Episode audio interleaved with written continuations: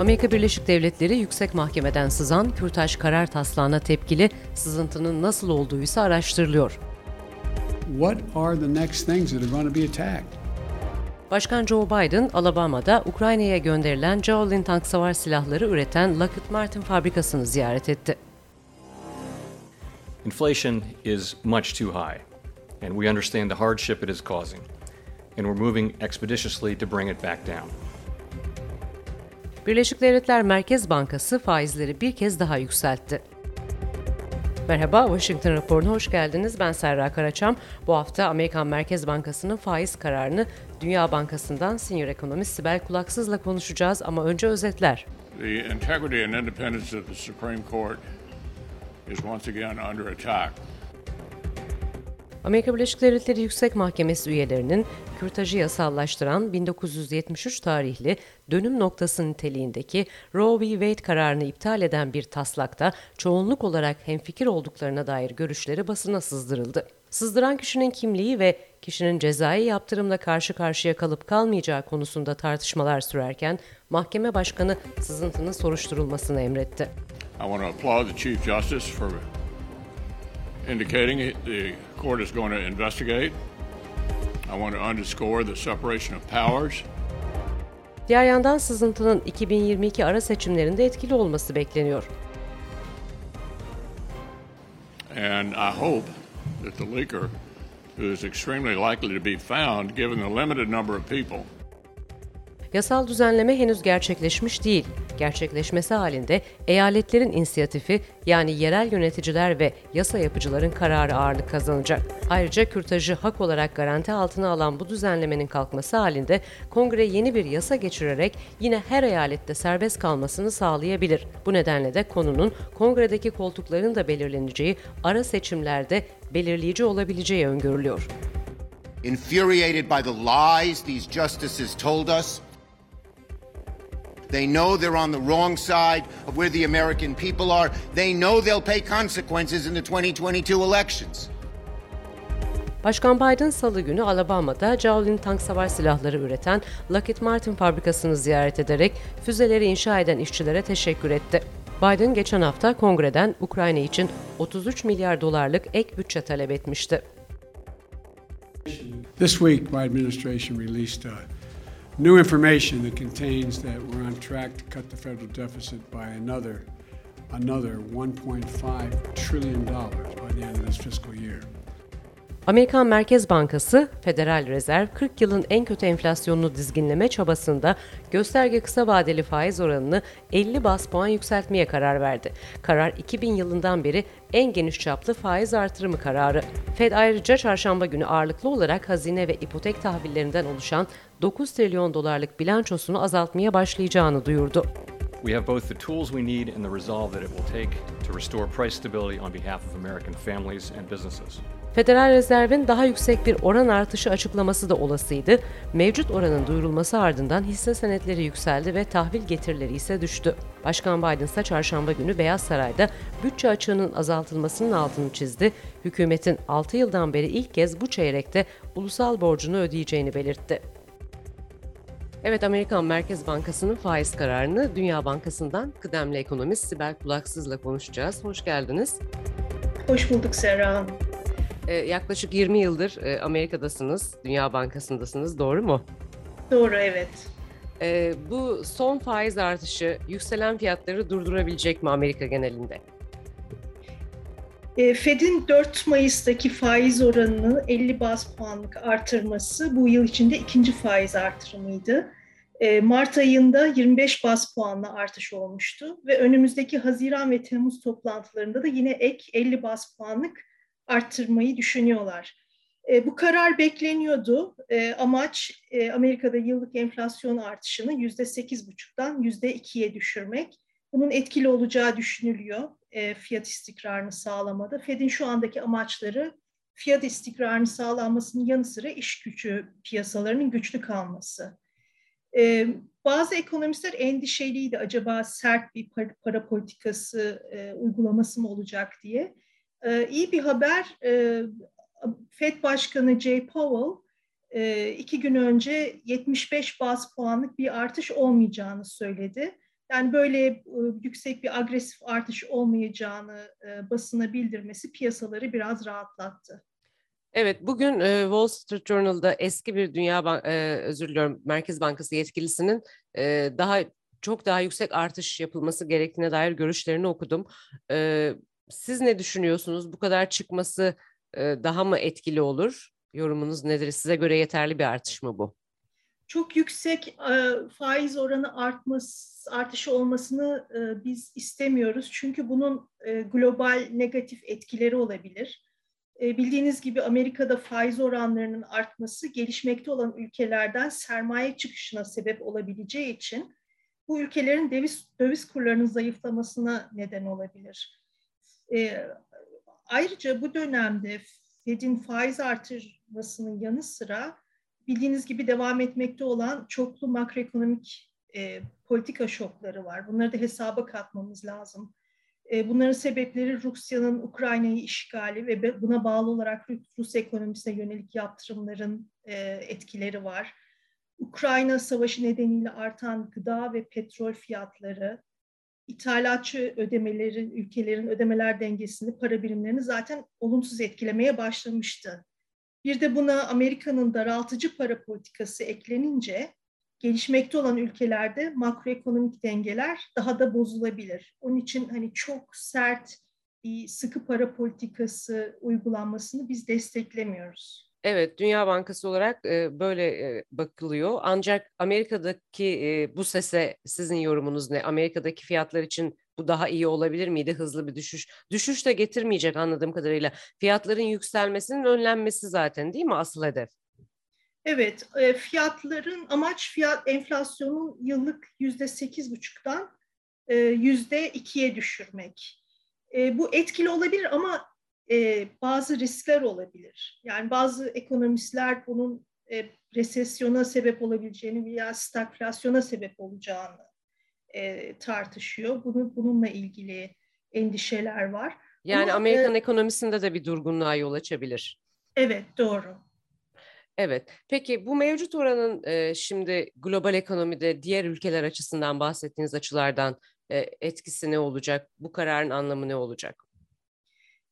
E, yükselen e, fiyatlar, ayrıca petrol ve gıda fiyatlarının yükselmesi, e, faiz oranlarının burada yükselmesi sebebiyle e, gelişmekte olan ülkelerden sermaye çıkışı olması e, doğrudan makroekonomi dengelerini etkileyecek. Yani bu son faiz kararıyla da yine bekliyor muyuz böyle bir şey? Hani çok evet. yüksek olmasa da yine de. Evet, evet. Yani bu gelişmekte olan ülkelerin e, büyüme e, ve mali politikaları üzerinde e, baskı olacak. Bunun sebebi de daha yüksek e, fiyatlar toplam ithalat faturasını artıracak ve bunlar ülkenin ticaret ve cari hesap açıklarının genişlemesine sebep olabilecek ve para birimlerindeki e, değer kaybı baskısı devam edecek. E, ve yine bu, bu sarmalda enflasyon oranları üzerinde yukarı yönlü baskı olacak bu gelişmekte olan ülkeler için.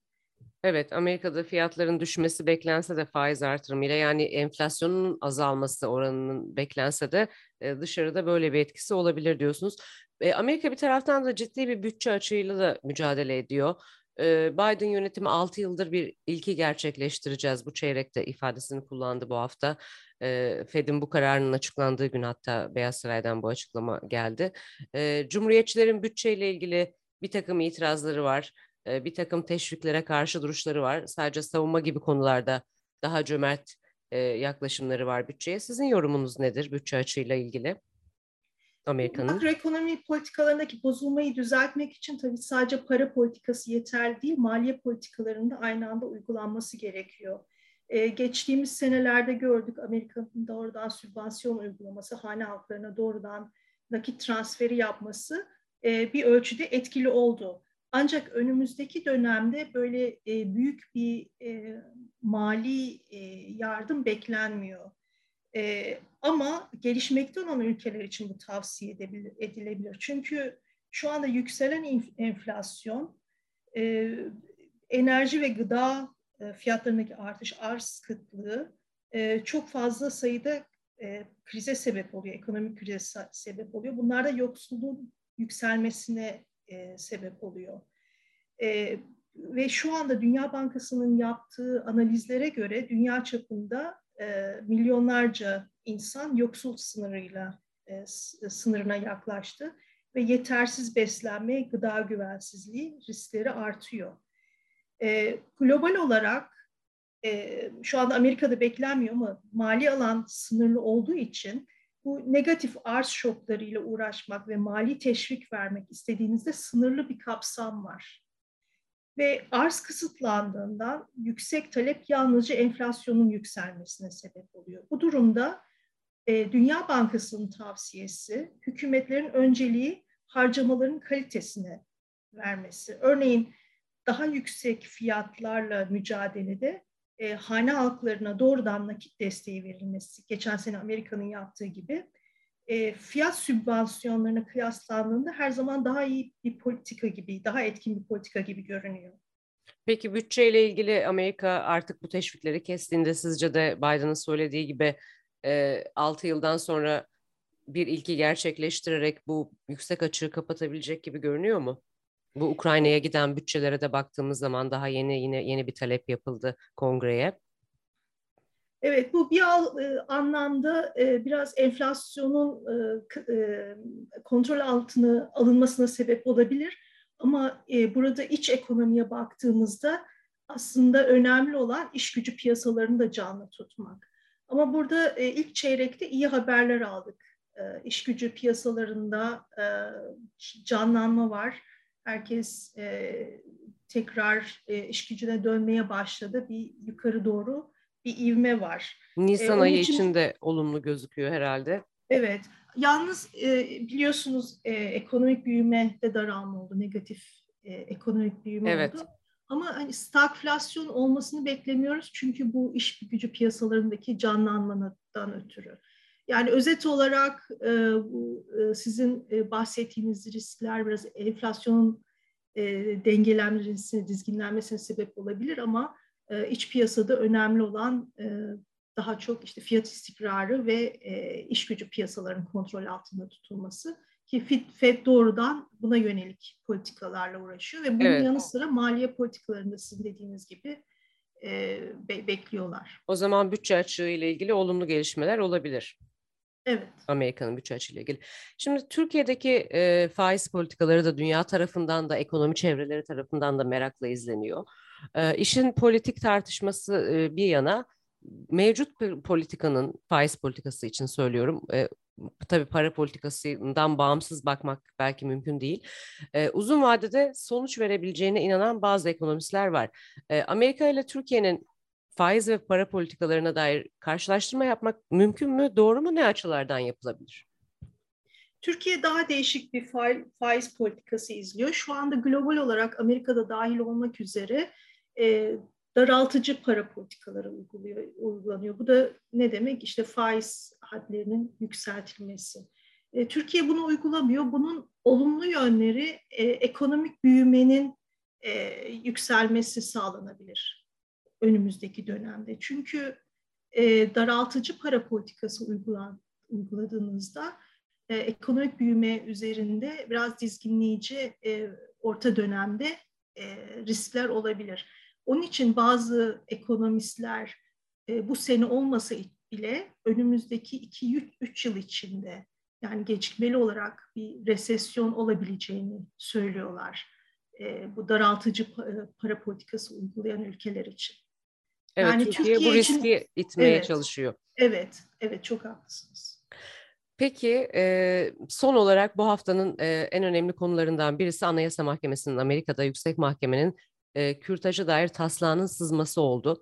E, Beyaz Saray dün bu, bu konunun ekonomi için olumsuz etkileri olabileceğini duyurdu ve bu da tartışıldı. Asıl olan ekonomik etkiler mi yoksa haklar açısından dikkate alıp bakmak mı diye. Gerçekten olur mu bir etki Amerikan ekonomisi için buna benzer haklarla ilgili herhangi bir konuda? Bunun doğrudan e, makroekonomi politikalarına bir etkisi olacağını düşünmüyorum. Ama biz e, Dünya Bankası olarak e, daha çok teknik açıdan işte para politikası etkileri, etkileri, maliye politikası, ticaret politikası etkilerine bakıyoruz. Ve bizim kurumdan e, önümüzdeki dönem için e, yapılabilecek destek daha çok e, ekonomi politikaları yönünde.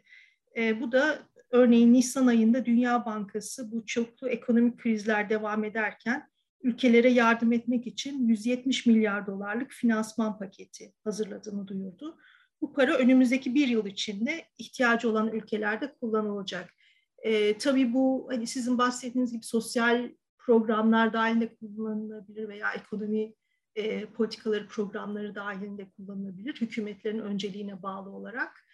E, ama yani bizim kurumsal olarak yaklaşımımız bu şu andaki e, sıkıntılara. Evet. Ee, peki son olarak IMF'nin yine dünya raporlarına baktık. Ee, siz de bunlara da bakıyorsunuz bildiğim kadarıyla. Ee, hem Dünya Bankası hem IMF'nin ortak e, toplantıları gerçekleşti yine. Ee, Covid ardından ve şimdi de Ukrayna e, dünya genelinde tablo nasıl? Hem enflasyonun inanılmaz artmış olması hem yükselen fiyatlar siz de bahsettiniz. E, yetersiz beslenme gibi pek çok kriz var. Bu raporların e, ana mesajı nedir? E, ekonomik gelişmede yavaşlama bekleniyor. Yani bildiğiniz gibi zaten Covid döneminde bir gerileme olmuştu. Ekonomik büyüme oranları bütün ülkeler için belli ölçüde gerilemişti. Şimdi bir canlanma e, başlamıştı ama e, bu savaşla birlikte ve e, e, emtia fiyatlarının yükselmesi, e, akaryakıt fiyatlarının yükselmesiyle birlikte e, bu ekonomik iyileşmenin daha da yavaşlanması bekleniyor. Hem Dünya Bankası hem de e, IMF projeksiyonlarına baktığımızda e, Nisan ayında yayınlanan veriler bu yönde. Ne zamandan sonra bu tablo değişebilir? O projeksiyon nasıl? E, bu sene 2022 yılı içinde e, global olarak yüzde 3.6 yüzde 3.5 o civarda bir e, reel e, gayri safi artış öngörülüyor bütün bütün ülkeler için. Yani bu ilk iki çeyrekte biraz yavaşlama olsa da üçüncü ve dördüncü çeyrekte ekonomik büyüme açısından baktığımızda e, bir dengeleyici e, gelişme görülecek ki toplam e, iki, top, 2002 yılı için e, bir e, pozitif büyüme olsun. 2022 için. Türkiye'de evet. de o zaman üçüncü çeyrekte bu etkiler görülebilir, doğru mu? Evet, Türkiye için de e, pozitif büyüme bekleniyor. Yüzde üçün üzerinde olacağını tahmin ediyoruz. Peki Sibel Kulaksız çok teşekkür ediyoruz. Dünya Bankası'ndan kıdemli ekonomist. Var mı eklemek istediğiniz bir şey?